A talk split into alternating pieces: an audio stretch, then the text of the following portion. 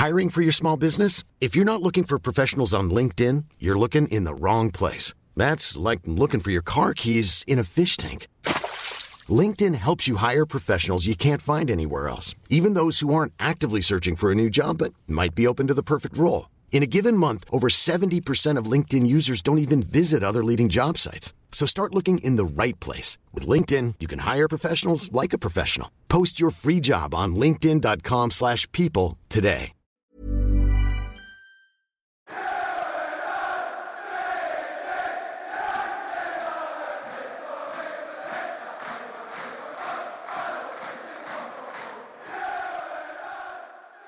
Halo pendengar di game semua, balik lagi uh, di podcast kita bertiga ganteng-ganteng Manchester United. Seperti yang udah uh, kita sampaikan sebelumnya, uh, episode ini masih sedikit ada uh, kesinambungan dengan yang kemarin, membahas pemain yang uh, masih di MU dan semoga akan tetap masih ya dan mungkin ini bisa jadi salah satu key points gitu kan. Apa sih yang kita bahas gitu kan? Kalau kemarin kita bahas Martial terkait dengan formnya, sekarang ini cukup dilematis karena berkaitan dengan kontrak, uang dan juga temptation dari klub lain yang ingin kemudian uh, membajak bahasanya Paul Pogba gitu kan.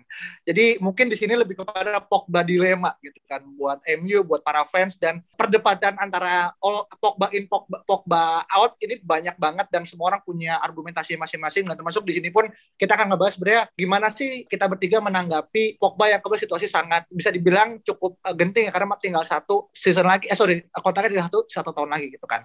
Nah, lu ngelihat Pogba gitu kan dengan segala bentuk hirup apa hirup pikuk ke dia dia sebagai seorang brand dia sebagai seorang influencer gitu kan. Bahkan kemarin di Euro ditampil sangat uh, baik. Bahkan kalau misalkan dia masuk Prancis masuk ke final dan juara dan dia kemudian contributing gue nggak punya doubts kalau dia kemudian bisa dapat Ballon d'Or gitu kan. Nah gue ngelihat uh, Vin lu ngelihat Pogba sekarang tinggal satu musim banyak pemain kemudian banyak klub kemudian chasing after him apa yang kemudian lu bisa tangkap dari situasi ini Vin? Ya ini berarti Pogba ini benar-benar pemain yang bagus gitu terutama di MU ya gitu. Dia dia dia masih punya value gitu kayak uh, mungkin beberapa musim lalu ketika di bawah Jose Mourinho dia kan sangat dipinggirkan ya. Bahkan ada uh, di dalam sebuah konferensi pers, Mourinho tuh bilang di pertandingan lawan Sevilla yang mana kita kalah 2-1 di home dan kita terlempar dari uh, Liga Champions. Itu Mourinho bilang, gue sebenarnya mainin Pogba karena gue harus, bukan karena gue mau kayak gitu. Jadi memang memang mereka berdua ini ada ada ada sesuatu yang bikin akhirnya akhirnya dia tuh nggak mau memainkan dia gitu. Bahkan lawan Liverpool juga dicadangin dan juga di leg satu lawan Sevilla juga dia lebih memilih untuk mainin Scott McTominay dibanding Pogba gitu. Dan hmm. pada akhirnya uh, Ole akhirnya berhasil menyelamatkan Pogba. Bahkan setelah ada berita miring ya dari Mino Raiola yang bilang bahwa Pogba ini unhappy dan sepertinya akan pindah musim depan gitu. Cuma Ole dengan man manajemennya sekali lagi bisa membuktikan bahwa pemain ini bisa diatur secara profesional dan bagusnya lagi adalah performa dia itu meningkat gitu. Ditambah dengan pergantian taktik yang sangat brilian, memasang dia yaitu Pogba di sayap kiri yang dia pada akhirnya jadi advance playmaker dari kiri masuk ke tengah, itu membuat Pogba jadi tidak punya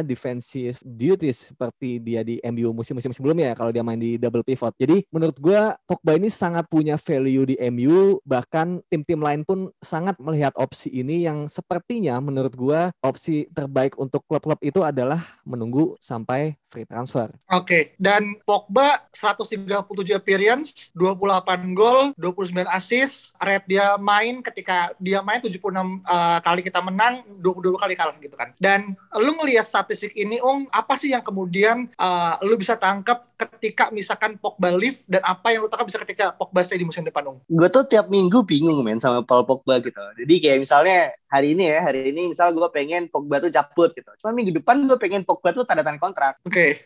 Jadi kayak ini orang tuh kita tuh terjebak toxic relationship men sama Paul Pogba. Ngerti ya? Kayak I think gue I can't stand with you anymore, but I love you and I want us to succeed together gitu loh. Kayak cuman ya uh, apa ya gue tuh ke selalu kepikiran ketika ada, ada international turnamen kayak Euro kemarin ya. Gue benci banget setuju sama Jose Mourinho men gitu. Jose Mourinho itu bilang uh, Pogba itu turnamen player gitu loh. Hmm. di mana Pogba tuh baru bisa di level terbaiknya ketika ada turnamen internasional gitu. Di mana bukan suatu kompetisi yang sprint gitu ya yang maraton eh sorry bukan yang kompetisi yang maraton yang harus uh, apa memaksa dia untuk ngeluarin performa terbaiknya setiap minggu tapi dia bisa mereplikat performanya itu di kompetisi yang sprint gitu loh, yang di mana cuma 3, 4, 5 match dia tuh tampil world class seperti itu. Dan itu sampai sekarang itu tidak bisa dipungkiri hal tersebut gitu. Bahkan kalau misal kita mau compare sama Paul Pogba zaman di Juventus ya, uh, performa dia dalam satu musim terbaik itu kalau nggak salah udah udah dilewati sama Manchester United gitu loh. Goal, jumlah gol kontribusinya tuh bahkan udah udah ada di di di MU. Nah, masalahnya apa sekarang men gitu loh. Kalau misalnya selama lima tahun terakhir kita kayak uh, we need to unlock Paul Pogba, we need to unlock uh, this guy gitu because this guy is a very talented player gitu. Kalau lo sangat talented man, you don't need to be unlocked gitu loh. Ya kayak kayak Bruno aja datang langsung main sangar gitu loh, bagus. Gitu aja sebenarnya gitu loh. Jadi kayak kadang tuh kita we tend to overcomplicate things gitu with, with Paul Pogba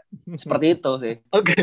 gue suka nih apa analogi yeah. love relationship gitu kan dan menurut gue ya Pogba tuh kayak kayak anak emas tapi seolah kayak satu waktu lu kemudian main. Lu disayang tapi satu waktu lu bisa dibuang karena berbagai macam faktor. Salah satu faktornya adalah faktor eksternal gitu kan. Kita tahu sendiri uh, Pogba punya agen yang super duper sangat uh, kita tidak suka ya in terms of dia businessman iya tapi untuk pemain gue ngerasa pemain tuh bisa dikatakan di, di inilah apa dimanfaatin dengan untuk untuk kemudian kebutuhan uh, ininya dia gitu which is si Mino Raiola tersebut gitu kan. Dan banyak banget statement-statement dia yang kemudian cukup membuat ke kestabilan tim tuh kemudian uh, apa namanya cukup uh, goyang gitu kan. Bahkan di satu waktu kalau nggak salah pas mau final atau musim final ya, dia sempat bilang terkait dengan uh, Pogba tuh wants to go to Madrid gitu kan. Dan dia pengen uh, dia uh, visinya Rayola adalah pengen bawa pemain terbaik ke Santiago Bernabeu karena dia punya banyak kenalan segala segala macam. Di saat MU sedang mau main di kompetisi yang emang ke knockout gitu kan. Dan menurut gue itu tidak hanya membuat Pogba juga kemudian jadi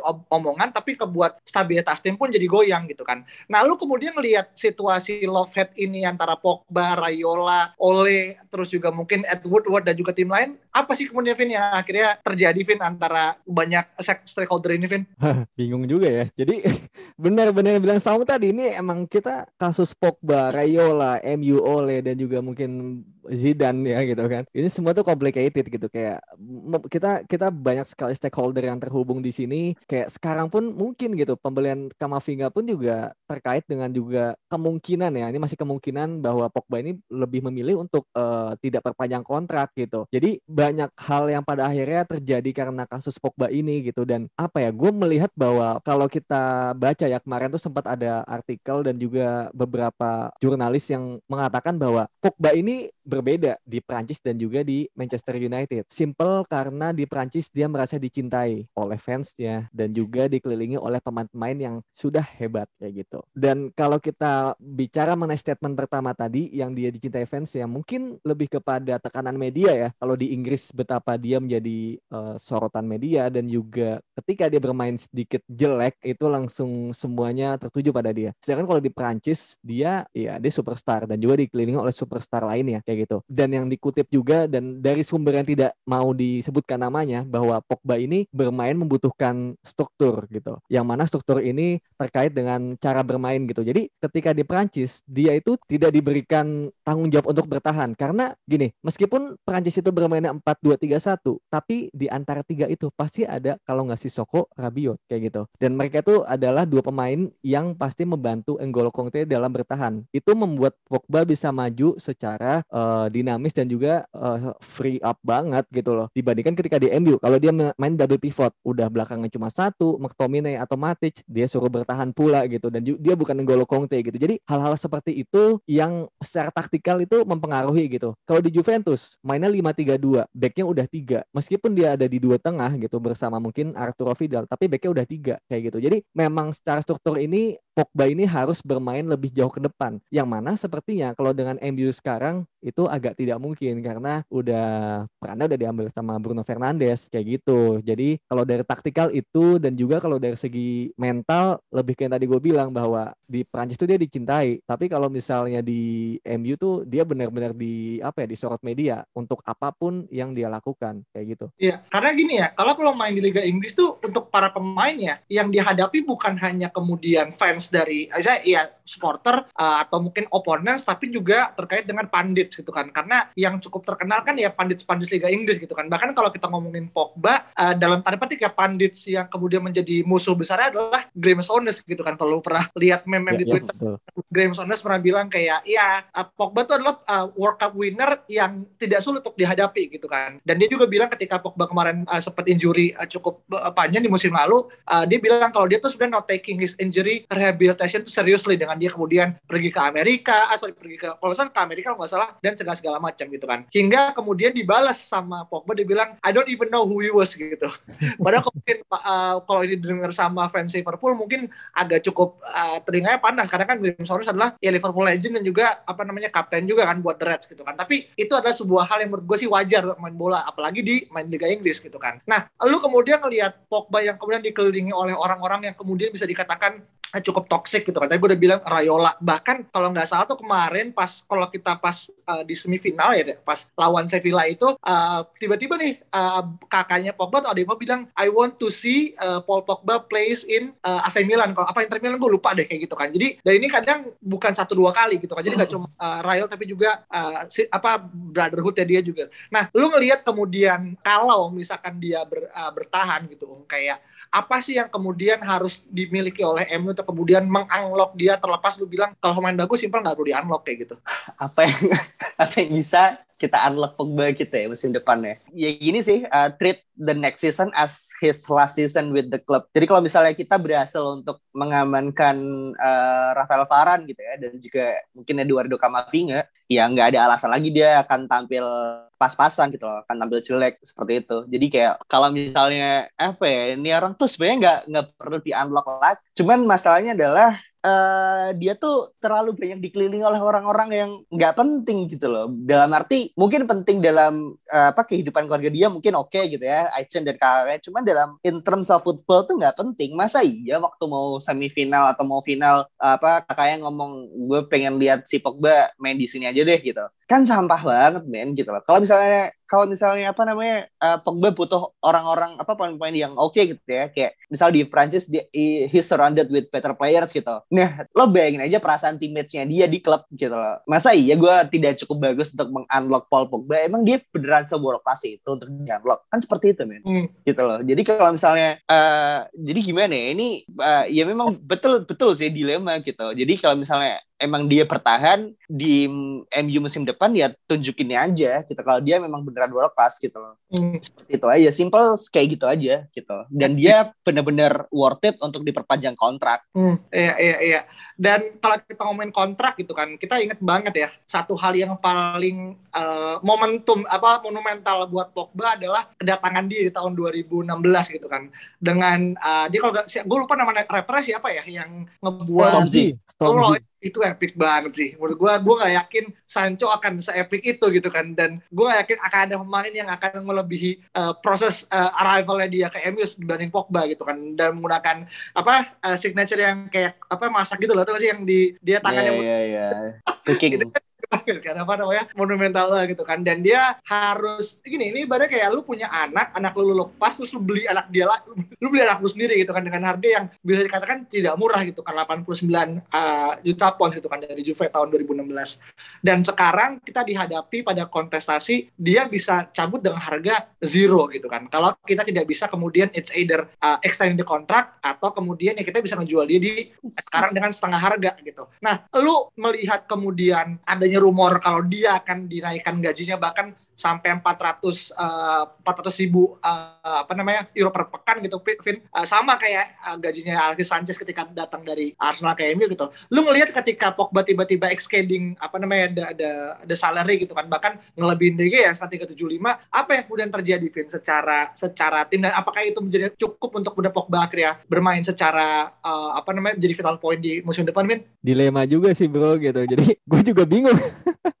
Karena apa ya? Kalau misalnya kita ingat Alexis Sanchez, dia kan jadi pemain uh, dengan gaji tertinggi waktu itu ya. Cuma uh, dia kan posisinya belum bisa membuktikan diri. Sedangkan kalau Pogba ini dia udah membuktikan bahwa dia tuh bisa sebenarnya gitu. Cuma butuh beberapa uh, tactical tweak dan juga mungkin beberapa uh, hal yang bikin dia nyaman lah di luar tactical thing itu. Jadi sebenarnya itu lebih mudah diberikan dibandingkan Alexis Sanchez gitu. Kalau kita harus membandingkan ya gitu. Cuma mungkin yang nanti pada akhirnya menjadi sebuah problematika adalah salary gap gitu antara Paul Pogba dan juga pemain-pemain lainnya. Yang mana kalau misalnya Pogba nanti dapat sekitar 400 sampai 500, pemain kedua yang tertinggi itu bisa hampir setengahnya gitu atau mungkin 25% di bawahnya yaitu David De Gea yang ya 250 lah kalau nggak salah gitu atau 300. Ya, 50. Iya, berapa? 350. 350 ya. Iya, 350 hmm. dan juga di bawahnya lagi juga Anthony Martial 250. Jadi gapnya agak tinggi, agak banyak agak terlalu lebar gitu dan, dan itu gue khawatir bakal merusak struktur yang sudah direkstrukturisasi oleh Ole gitu dengan mem, apa ya, yang mengeluarkan dan juga Sancho juga 350 ya kalau nggak salah gitu. Jadi gue sebenarnya belum bisa apa ya bilang gitu kayak gue gue sendiri bingung gitu kayak gue gue belum bisa menentukan apakah Pogba ini sebaiknya bertahan atau enggak gitu. Karena kita juga tahu Pogba ini udah di usia matang, usia 28 kalau nggak salah 29 yang dia tuh udah deserve piala dan dia juga sebenarnya deserve untuk bermain di level yang lebih tinggi lagi menurut gua gitu kayak ya it's done enough di MU 6 tahun gitu. Oke. Okay. Dan dan gua rasa memang uh, kalau sekarang ya kita ngeliat posisi Pogba dia kan lagi di Miami kan. Dia lagi liburan bahkan kemarin sempat uh, foto bareng Ronaldinho gitu kan dan di post juga di Instagram MU gua nggak tahu tuh fungsinya buat apa gitu kan tapi ya udahlah sebagai apa konten entertainment gitu kan. Dan uh, eh, gue bisa bilang apakah Pogba kemudian akan yes or no ya paling akan ketika dia udah balik dari Miami dan dia mulai latihan lagi itu which is mungkin di minggu ketiga bulan Juli uh, ketika kita udah mulai uh, pramusim itu kan. Dan selama itu ya buat para fans kita hanya bisa kemudian guessing aja gitu kan dari apa yang Fabrizio katakan. Bahkan tadi pagi gue baca uh, tweetnya dia untuk ke Madrid dia agak kurang memungkinkan untuk saat ini gitu kan terlepas Madrid sekarang lagi ada pilot juga secara finansial tapi yang sekarang di diumurkan adalah PSG gitu kan. Dan juga bahkan chefnya PSG apa Leonardo udah kemudian membuat kontak dengan uh, apa namanya uh, Rayola untuk kemudian uh, bisa menerbangkan Pogba dari uh, Inggris kepada ke Prancis ke Paris gitu kan. Dan dia mungkin akan tertarik dia balik kepada uh, ke Paris dan segala, segala macam gitu. Lalu kemudian melihat ketika misalkan um, apa uh, dia pindah gitu kan. Let's say ke mana pun lah ke PSG mungkin yang paling mungkin gitu. Dan kita dengan asumsi mendatangkan satu hanya satu player gitu kan. Apakah uh, MU bisa kemudian bertahan dengan tanpa adanya Pogba dan juga kita tidak kemudian membeli satu pemain pun dari luar yang kemudian bisa fit dengan apa yang dia sekarang uh, suguhkan. Um. Uh, bisa bertahan pastilah men gitu. Kita kita ditinggal pergi Beckham ditinggal pergi Cristiano Ronaldo gitu ya. Masih bisa bertahan. Zaman asalkan siapa, zaman siapa eh, zaman zaman Sir Alex lah bro. Ya kita kan kita kan depresi karena Sir Alex pergi ya Nah, uh, there's no a bigger player in Manchester United gitu. Tapi kalau bigger manager ada. Jadi kalau misalnya Pogba cabut juga nggak masalah. Cuman kalau misalnya diganti cuma satu pemain ya, gue cukup nggak terima gitu. Karena mungkin dia tuh uh, dia tuh mungkin bisa cover dua dua midfield man gitu. Jadi kalau misalnya cuma satu, kayaknya juga apa ya masih kurang gitu loh. At least dua pemain untuk gantiin Paul Pogba di midfield.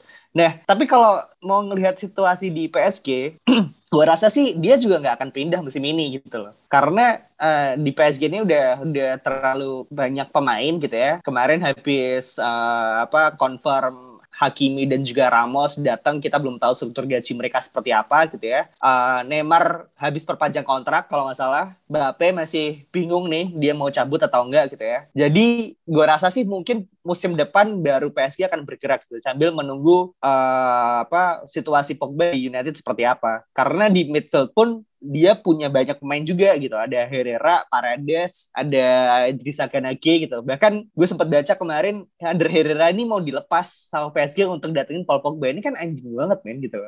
Jadi Herrera yang dulu digadang-gadang ingin jadi kapten, ini dilepas cuma buat ini apa ngedatin Paul Pogba gitu loh. Jadi kalau bisa sih MU jangan sampai mau dibully lah sama PSG di market ini gitu. Jadi memang fokusnya sekarang adalah bagaimana mempertahankan Paul Pogba di Manchester United sekarang. Entah dia akan mau perpanjang kontrak atau pergi secara gratis musim depan. Cuman kalau misal gue jadi Paul Pogba gitu, gue mendingan cabut secara gratis. Oke, alasannya apa tuh? Alasannya dia punya ini, punya kebebasan untuk memilih gue mau main di tim mana gitu loh. Karena dari tiga tim yang apa yang dirumorkan untuk Paul Pogba gitu ya di di Madrid sekarang kondisi ekonominya sedang sulit gitu ya. Barca bahkan tidak bisa mengkonfirmasi kedatangan pemain-pemainnya gitu karena sebut gajinya yang amburadul dan ketiga PSG gitu yang masih bingung mau dibayar atau enggak. Seperti itu sih. Hmm, Jadi oke. dengan dia cabut mendingan gua gratis mendingan apa mendingan gua gratis gitu daripada gua harus nunggu dibeli atau enggak. Iya, Seperti iya. itu. Jadi gua Karena- bisa milih. Hmm. Karena kalau kalau dibeli pun dia cuma dihargai 30 40 juta gitu kayak buat Pogba tuh kayak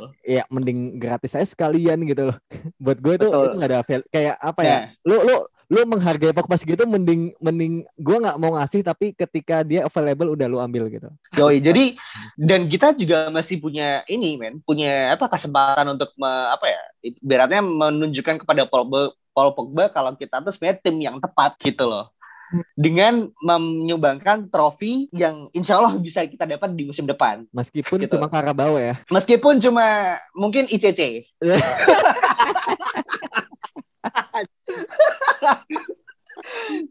Iya, itu Gitu. itu selama-lamanya iman kayaknya ya. Iya, atau Emirates Emirates Cup kan. Kita finalnya sama Arsenal. Bahkan Arsenal aja nggak menang Emirates Cup ya. Jadi gitu.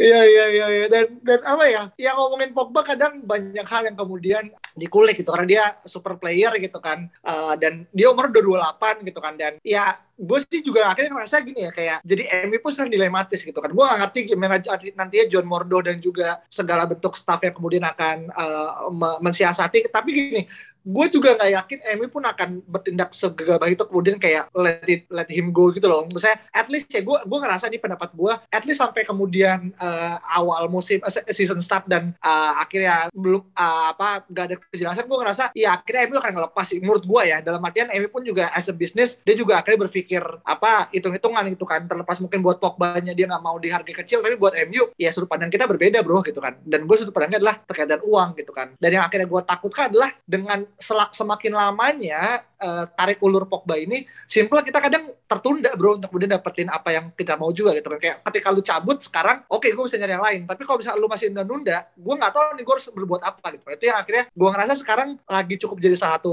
sorotan gitu kan. Nah, nah, nah gini ya, kalau kalau menurut gue justru dengan ini ini meskipun pandangan gue ini berbeda ya dengan pandangan publik yang yang apa ya mungkin ber- dengan jurnalis-jurnalis yang di sana gitu. Kalau mereka bilang bahwa pembelian Kamavinga ini tidak ada hubungannya sama kemungkinan Pogba cabut, tapi menurut gue pribadi ini sangat berhubungan gitu. Jadi MU akan mendatangkan Kamavinga apa pun yang terjadi karena gitu Pogba ini likely lebih ke cabut dibandingkan enggak gitu. Menurut gue 70% Pogba itu cabut either itu dengan harga 30 atau 40 atau dengan free transfer gitu. Tapi kemungkinan 30% itu MU berhasil eh, renew kontrak entah di musim ini atau di musim depan ketika udah udah udah habis gitu. Seperti halnya Lionel Messi aja sekarang dia pengangguran gak ada klub digoda oleh banyak klub termasuk Barcelona itu sendiri dan Barcelona pun masih bisa mengamankan dia gitu. Jadi sangat mungkin juga bahwa Pogba ini ngehold gitu. Dia dia mau melihat musim ini MU mainnya gimana dengan pemain-pemain barunya seperti Sancho dan juga mungkin Varane dan Dan Kamavinga. Dan kalau itu ternyata project itu menurut Pogba bagus, oke, mungkin gue bakal lebih memilih bertahan di MU gitu. Tapi benar-benar di menit akhir banget injury time dia perpanjang kontraknya itu masih mungkin terjadi.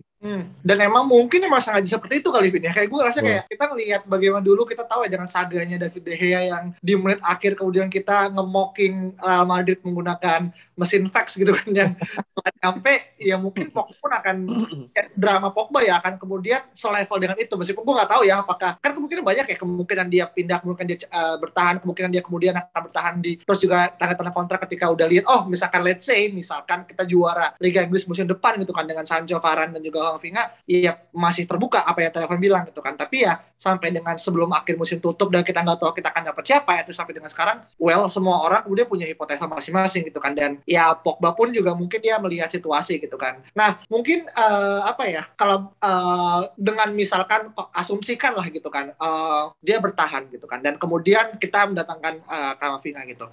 Apakah akan ada semacam perubahan apa perubahan formasi yang kemudian uh, dilakukan oleh Ole gitu. Gue mau gue mau coba untuk masuk ke musim depan gitu. Kayak apa yang kemudian akan dilakukan oleh Ole uh, Vin dengan adanya Pogba dan juga Lace Kamavinga dan apa yang kemudian akan berubah dibandingkan dia didampingi sama Martial, eh, sorry Martial lagi, Tomine sama juga um, Fred. Sawung kali ya? Oh iya, lupa tadi siapa. Gini gini gini. Um, kalau Pogba kan turnamen PR ya men, gitu kan.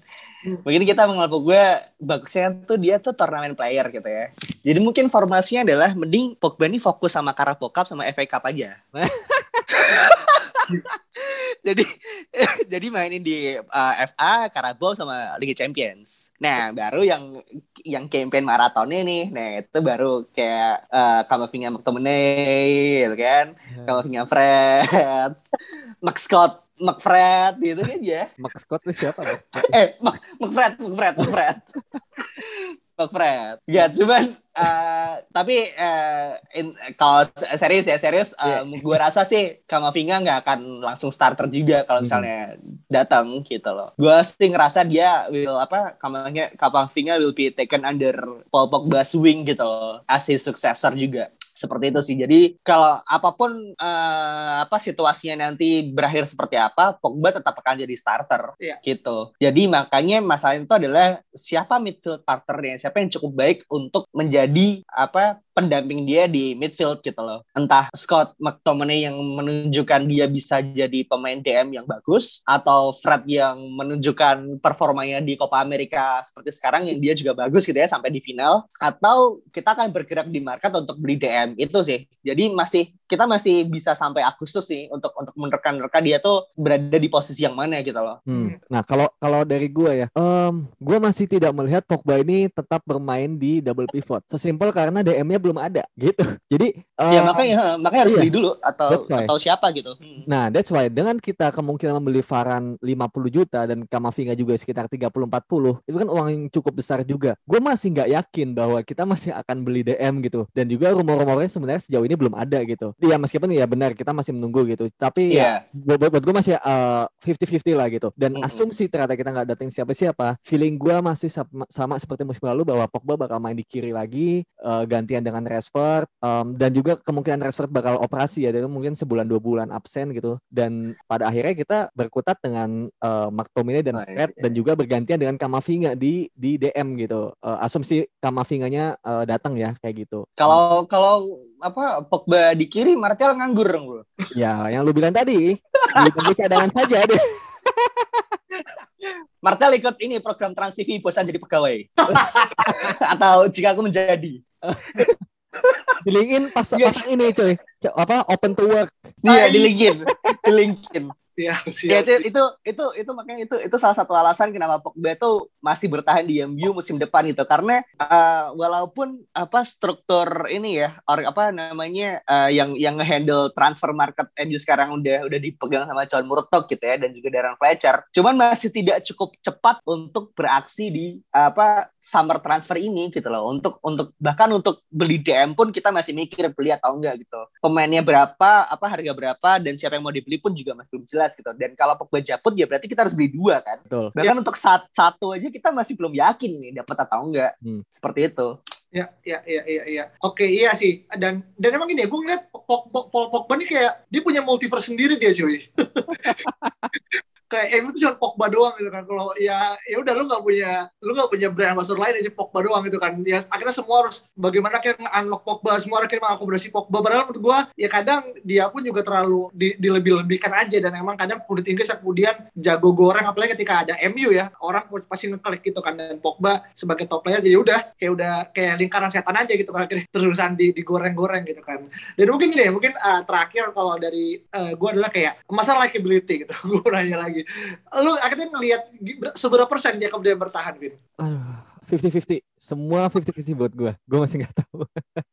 50-50. satu, satu lagi berarti nih. Ah, enggak enggak. Berarti lima gue kalau kalau itu lima dari 10 gue. Alasannya masih masih belum masih karena masih abu-abu. Iya iya Sep- seperti yang tadi udah gue jelaskan tadi. Ini cuma kesimpulan aja bahwa uh, likability-nya 5 dari 10. Oke. Dan lo berapa? Untuk saat ini mungkin eh, sedikit lebih tinggi lah dari Alvin, mungkin eh, 6, 6 dari 10 lah, 6 dari 10 gitu. Karena eh, simply kita punya nama-nama yang cukup bak- bagus gitu ya yang di- dikaitkan dengan MU di bursa transfer dan itu sudah cukup menunjukkan ambisi kita untuk tampil di top level gitu loh. Hmm. Pogba ini kan sebenarnya pengen pengen tampil di top level aja gitu loh, men. Hmm. Pengen pengen apa ya? Dia pasti bosen lah anjir denger anthem Europa League mulu kan. Yang kayaknya Jadi kan- ada juga anthemnya nggak kedengeran juga ya. Oh iya bener juga ya, mending diputar lagu Dua Lipa aja.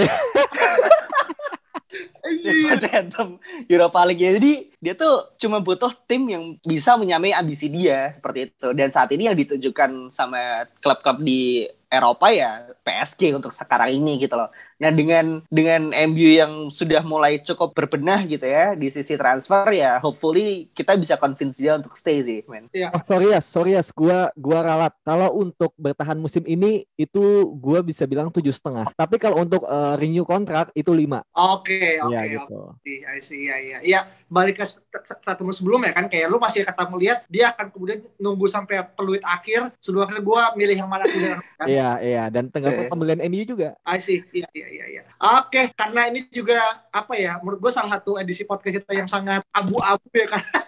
karena Oh. pertama, ini dia tapi tapi men eh, tapi kalau misalnya nanti eh, apa dia udah udah mau dibeli gitu ya sama PSG gitu ya kita keluarkan senjata rahasia kita men. Mesin fax 2.0 udah dipajang di museum eh, Old Trafford tuh musim faxnya tuh musim fax. Aja ya ditunda-tunda gitu. ya, udah tunda kita keluarin lah biar PT ya. Oke oke oke. Oke mungkin itu ya terkait dengan Pogba banyak banget. Tadi kita gue bilang kayak mau Pogba ini adalah ya main main karakter gitu kan. Bisa juga jadi main villain gitu kan. Dia tergantung di mana dia lagi berpijak. Kalau bisa dia lagi sama agennya dia lagi jadi main villain. Tapi kalau dia lagi sama uh, main di MU dia lagi main karakter gitu kan. So uh, apa looking forward untuk kemudian apa yang jadi Pogba. Dan sampai jumpa di episode berikutnya. Dadah